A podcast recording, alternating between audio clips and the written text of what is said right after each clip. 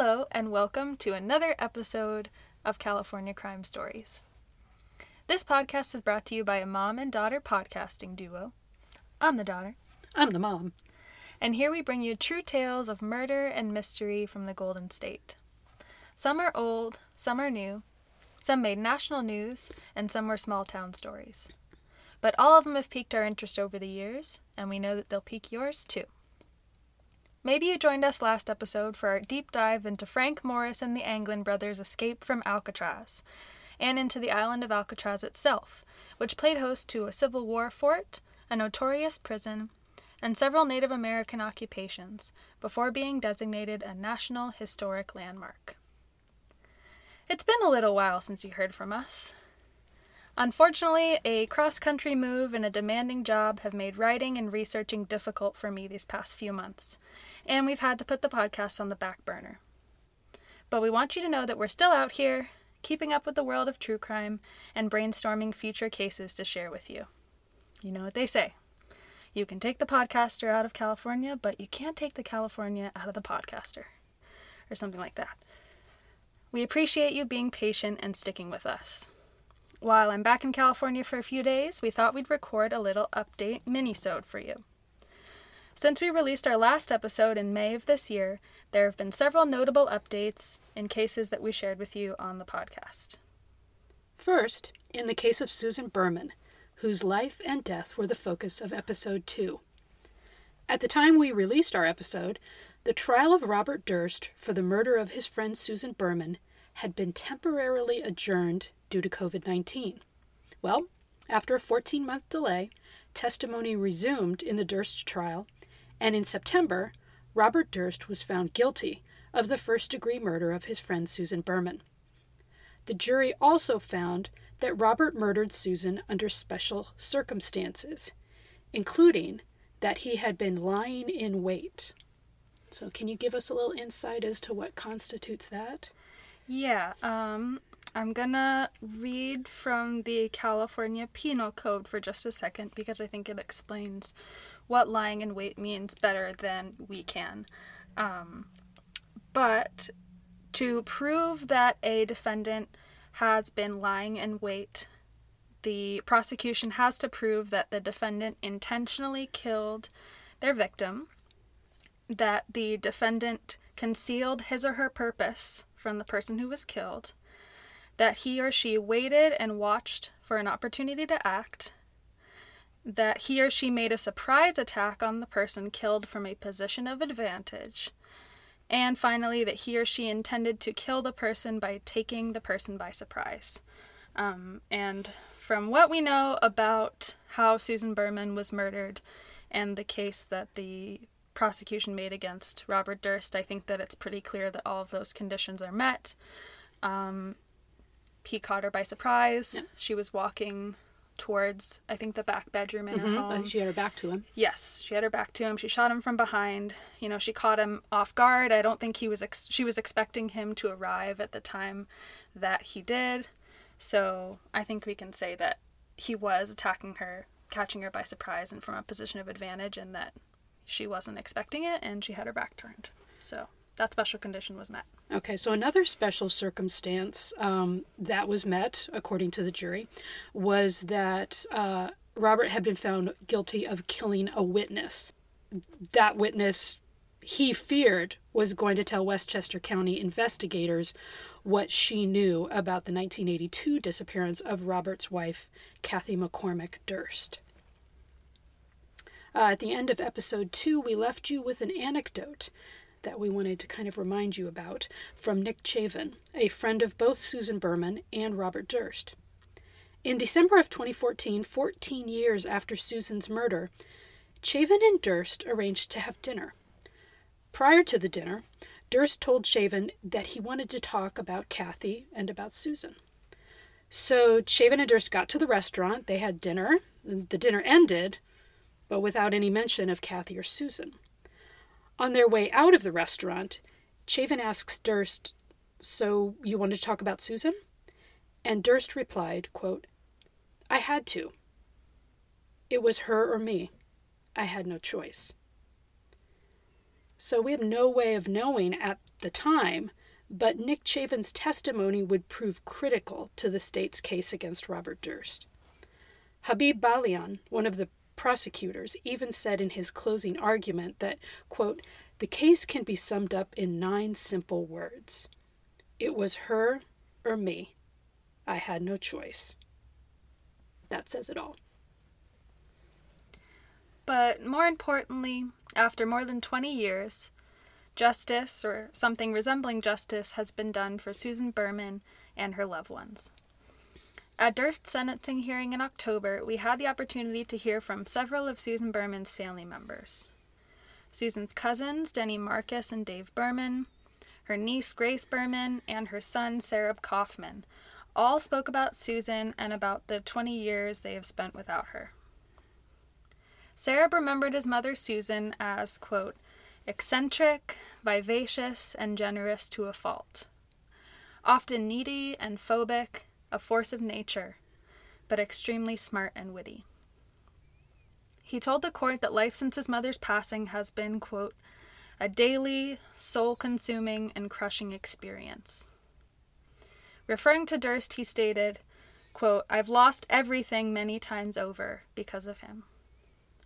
And addressing Durst directly, he said, quote, I hope in your final days and hours you will give the McCormicks what little they are asking for. To find Kathy, to lay her to rest appropriately, finally and at long last. By telling where Kathy is, perhaps you can find some small redemption in an act of humanity. You didn't just murder Kathy, or Morris, or Susan.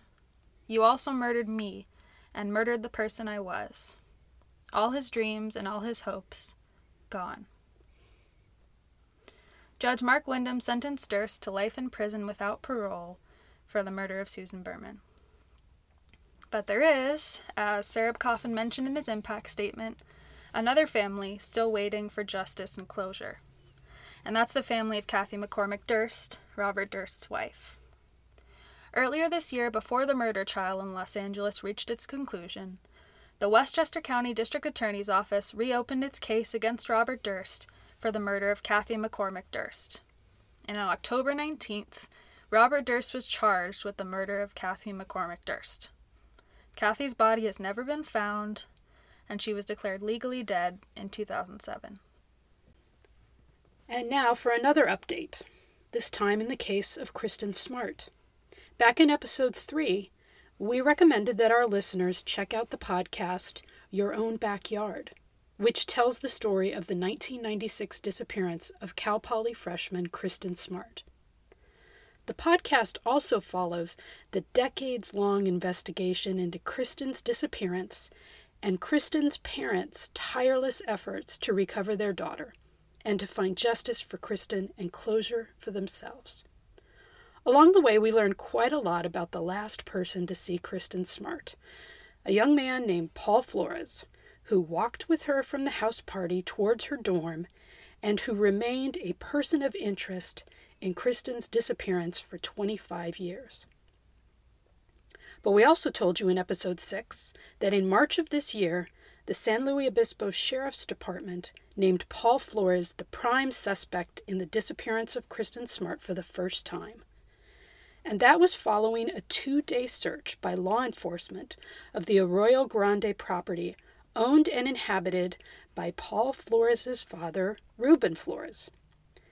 The investigators brought in both cadaver dogs and ground penetrating radar and did some digging under the deck of the home on the property, based on their theory that Kristen Smart's remains were at some point buried under the home of Ruben Flores. Cadaver dogs alerted to a 1985 Volkswagen Cabriolet stored in the garage, which in 1996 belonged to Paul Flores' sister, Irma Linda. At that time, Irma Linda lived only a mile away from Paul's Cal Poly dorm room. Since the last update we gave you, there have been some other huge developments in the Kristen Smart case. On April 13th, both Paul Flores and his father, Ruben Flores, were arrested in connection with Kristen's disappearance. Paul was charged with murder, and Ruben Flores was charged with accessory after the fact. The prosecution argues that Paul Flores murdered Kristen Smart while engaging in or attempting to commit a rape.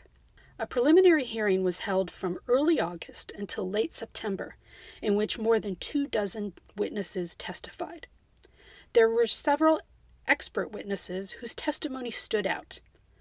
Two archaeologists, Philip Haynes and Cindy Arrington, testified that one of the four soil anomalies they discovered in Ruben Flores's backyard was consistent in terms of size with a human burial.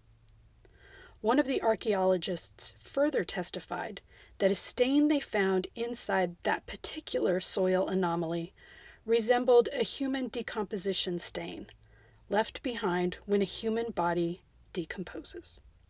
Forensic serologist Angela Butler testified that a total of 13 soil samples taken from Ruben Flores' property in March and April tested positive for the presence of human blood. Unfortunately, no DNA was detected in any of these samples, either because there wasn't enough to detect, or because there was some, but it had been degraded by the elements or by the presence of bacteria. Judge Craig Van Rooyen denied the district attorney's motion to add two additional rape charges against Paul Flores, related to separate incidents which occurred in 2011 and 2017. However, the prosecution will admit evidence of prior criminal sexual acts committed by Paul Flores as part of their case against him. Chris Lambert, the podcaster behind Your Own Backyard, was subpoenaed during the preliminary hearing, but the judge quashed the subpoena and he did not testify. After the preliminary hearing, Judge Van Rooyen ruled on September 22nd that there was enough evidence for the case against Paul and Ruben Flores to proceed to trial. Both men have pleaded not guilty, and their trial is set to begin on April 25th, 2022. Next, a little update in the case of Cheri Jo Bates, the Riverside City College student killed in 1966 whose murder has been linked over the years to a series of killings committed in the San Francisco Bay Area by the notorious Zodiac Killer. Cheri Jo's murder and its possible links to the Zodiac were the focus of our fourth episode. In August, the Riverside Police Department announced that a $50,000 reward would be offered for information leading to the arrest and conviction of Cheri Jo Bates's killer. The reward offer is valid until January 31st, 2022. Anyone with information about the murder of Cheri Jo Bates can contact the Riverside PD's Homicide Cold Case Unit by email at cjb at riversideca.gov. We'll also post the email address in the show notes. And finally, a little update on the search for the Zodiac Killer. Although maybe calling it an update, quote unquote, is a little too generous. In October, a group of former law enforcement officers, private investigators, and intelligence officers calling themselves the Case Breakers announced that they had identified the elusive serial killer who terrorized California throughout the late 1960s. In their press release, the case breakers identified their suspect by name and laid out the evidence they believe they have against him. Now, we are not going to be using Casebreaker's suspect's name for a couple of different reasons. First, because a number of the high profile media outlets that have reported on this story have chosen not to identify the suspect by name. The San Francisco Chronicle, for example, traditionally has not named Zodiac suspects unless law enforcement has confirmed that the suspect was being actively investigated. Since law enforcement has not yet confirmed that they are looking into this suspect, neither the Chronicle nor we will be identifying him by name. Although we can confirm that this suspect is no longer alive, for the sake of journalistic integrity, for the sake of his and his family's privacy, it seemed to us like the right choice. But we also won't be naming the casebreaker suspect simply because he is not a good suspect. Still, for the sake of keeping you informed, we will share with you the casebreaker's case against him. Over the years, many investigators have floated the theory that the Zodiac had a military background. because a print from a military style boot was found at several Zodiac crime scenes, and because of the Zodiac's apparent knowledge of cryptography. Well, the casebreaker's suspect did serve in the Air Force, so that's one connection that they draw in the press release. The casebreakers also compared photos taken of the suspect, which show scars on his forehead that he sustained in a car accident, to a 1969 police sketch of the Zodiac. The scars in the suspect's photo apparently matched the scars in the police sketch. Okay, so there's your second Zodiac connection. And lastly, the case breakers claim that an anagram sent by the Zodiac as part of his 340 cipher reveals the suspect's name. Now, in case that doesn't ring a bell, the 340 cipher was a coded letter mailed by the Zodiac to the San Francisco Chronicle, along with a bloody fragment of Zodiac victim Paul Stine's shirt in 1969. It's referred to as the 340 cipher because it contains a total of 340 characters. The 340 cipher was more complex than other ciphers previously sent by the Zodiac and remained unsolved until December of 2020, when it was finally cracked by a codebreaker, computer programmer, and mathematician. Although the case breakers mostly agree with the results of this team's decryption, they say that the trio missed the anagram which reveals the suspect's name. So the case breakers base their case against the Zodiac suspect on those three points the military background, the forehead scars, and the 340 cipher anagram. But the case breakers also claim to have proof that their Zodiac suspect killed Cheri Jo Bates in Riverside. So, what exactly connects this suspect to Cheri Jo's murder in Riverside? Well, the case breakers can't place this suspect in Riverside at the time of the murder but they can place him at an Air Force base in Riverside County at some point in the 1960s. Wow, amazing. Okay. the Riverside police recovered a men's Timex wristwatch with a broken watch band at the murder scene, which they believed came off of the killer during the struggle. Forensic examiners also noted that the watch was splattered with paint. Investigators believed that the watch may have been purchased at a military PX. Well, the case breakers argue that the watch could have belonged to the suspect because of his military connection and also because he was working as a house painter at the time of the murder. A size 10 military style boot print was also found at the murder scene, which does match this suspect's shoe size. Also, several brown hairs were found clenched in Cheri Jo's hand, presumably belonging to the murderer. Well, what do you know? The casebreaker suspect also had brown hair. So, the casebreakers connect their suspect to the Zodiac based on his military connection and forehead scars and on the 340 cipher anagram. They also connect their suspect to Cheri Jo's murder based on the paint spattered watch and military style boot print recovered at the scene and the hairs found in Cheri Jo's hand. Finally, for good measure, they connect the Zodiac murders back to Cheri Jo's murder, citing the same similarities in phrasing and spelling between the Riverside letters and the Zodiac letters, which we discussed in our episode. Ergo, their suspect is the Zodiac, right? Well, we don't think so for lots of reasons. Here we go. The evidence that supposedly connects the casebreaker suspect to the Zodiac murders and to Cheri Jo Bates' murder is incredibly flimsy. The Zodiac's supposed military connection, which so many people rely heavily on when they're building a case against a suspect, is an ironclad. Just because someone wears military-style boots and or a watch that may have been purchased at a military PX doesn't mean that they're in the military. Civilians could easily purchase military surplus clothing at that time, and it wasn't uncommon. We definitely talked about this in our episode. Mm-hmm. Yes, the forehead scars in the suspect's photos do resemble the lines drawn on the forehead in the Zodiac police sketch. But we're talking about a sketch which is based on a sighting of the Zodiac from a police car at night. Both the lines in the sketch And the lines in the suspect's photos just look like forehead wrinkles. That's what they are. They're not remarkable or unique. Neither is the fact that the casebreaker suspect has brown hair. that is not compelling evidence, you guys. As far as the supposed anagram in the 340 cipher, the leader of the team who actually cracked the 340 cipher last December weighed in and said that it is unlikely that the suspect's name is hidden in the cipher.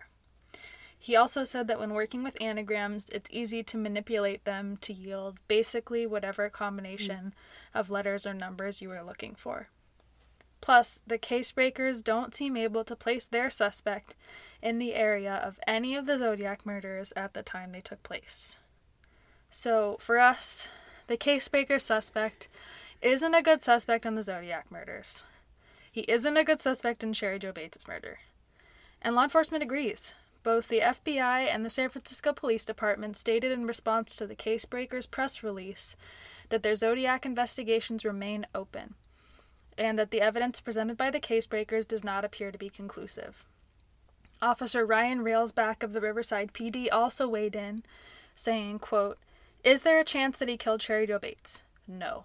If you read what they put out, it's all circumstantial evidence. It's not a whole lot. End quote. So that's what we have to share with you about the casebreaker Zodiac suspect. And just so you know, the suspect is brought to you by the same investigative team that claims to have solved the D.B. Cooper cover up, the Atlanta child murders, and the disappearance of Jimmy Hoffa. That is all news to us and to all of mainstream media. But okay, congrats, you guys. Great work. Where Keep were we when they were solving all of these crimes? Like we weren't even paying attention. Guess not. we, of course, read the Casebreakers press release and sourced information from it, so we're going to include it in our show notes for our listeners to read should they so desire. As we said, the suspect's name and photos are included in this press release. But we also want to warn you that the press release includes a crime scene photo from Cheri Jo Bates' murder in Riverside. We chose not to share this particular photo with you in our usual collection of photos on social media because Cheri's body is visible in the photo. And y'all know that sharing photos of deceased victims is not our style. Just a little content warning should you decide to check out the Case Breakers press release. So that's all we have to share with you today in terms of updates. Uh, but even though this is just a mini-sode, we'd be remiss if we didn't end with a recommendation, because it's been far too long. So, partner, Our recommendation for this episode is a TV show that we both came to quite late in the game. It's been on TV and much loved in both the UK and the US since 2010. But I've come back to this show time and time again since I started watching it about this time last year, and I know you have too. It's the Great British Baking Show, y'all. I've shared another one of my comfort shows with you guys on the podcast. It's called Somebody Feed Phil. But The Great British Baking Show is really my comfort show par excellence. I've seen every season available to stream on Netflix several times over. I've seen all the holiday episodes and every YouTube video they post. and whenever I feel sad or stressed or need to wind down or just want to put something on in the background, I go back to The Great British Baking Show. And I love a good cooking competition show. We all do. Top Chef, Chopped, Nailed It, we're here for it all. But the Great British Baking Show is really the antithesis to the American cooking competition show. The contestants always support each other. There's no drama, no alliances, no yelling, no cursing, no insults. There are no team challenges, so everyone is evaluated on their own merit. And if you have a bad week, it's okay. The contestants are evaluated week to week, so every new week means a fresh start. And although the challenges are timed, there's almost always enough time for contestants to remake an element of their dish if something didn't turn out right the first time. And the feedback from the judges is constructive but never petty or personal. All this to say, the Great British Baking Show is the peaceful, wholesome, non toxic entertainment that you deserve. So, if you're a little behind the pop culture times like us, and you haven't seen the Great British Baking Show yet, there are nine full seasons currently available to stream on Netflix, plus some holiday specials. So, that's all we have for y'all today. Thanks for tuning in. To another episode of California Crime Stories. If you have any questions or feedback for us, or if you want to suggest a case that you think we should cover in a future episode, send us an email at feedback at ccspod.com. If you enjoyed this episode, we'd love it if you subscribed and gave us a review in Apple Podcasts. To everyone who has already left us a review, your positive feedback means a lot. You can also follow us on Twitter and Instagram at the CCS Pod. There we're posting photos of the important people, places, and things you're hearing about in each episode, and keeping you updated about upcoming episodes. So check it out. California Crime Stories is researched, written, and produced by your hosts, with artwork also provided by us. Our theme is Arcadia by Cody Martin. Thanks again for listening, and we'll see you next time. Bye. Bye!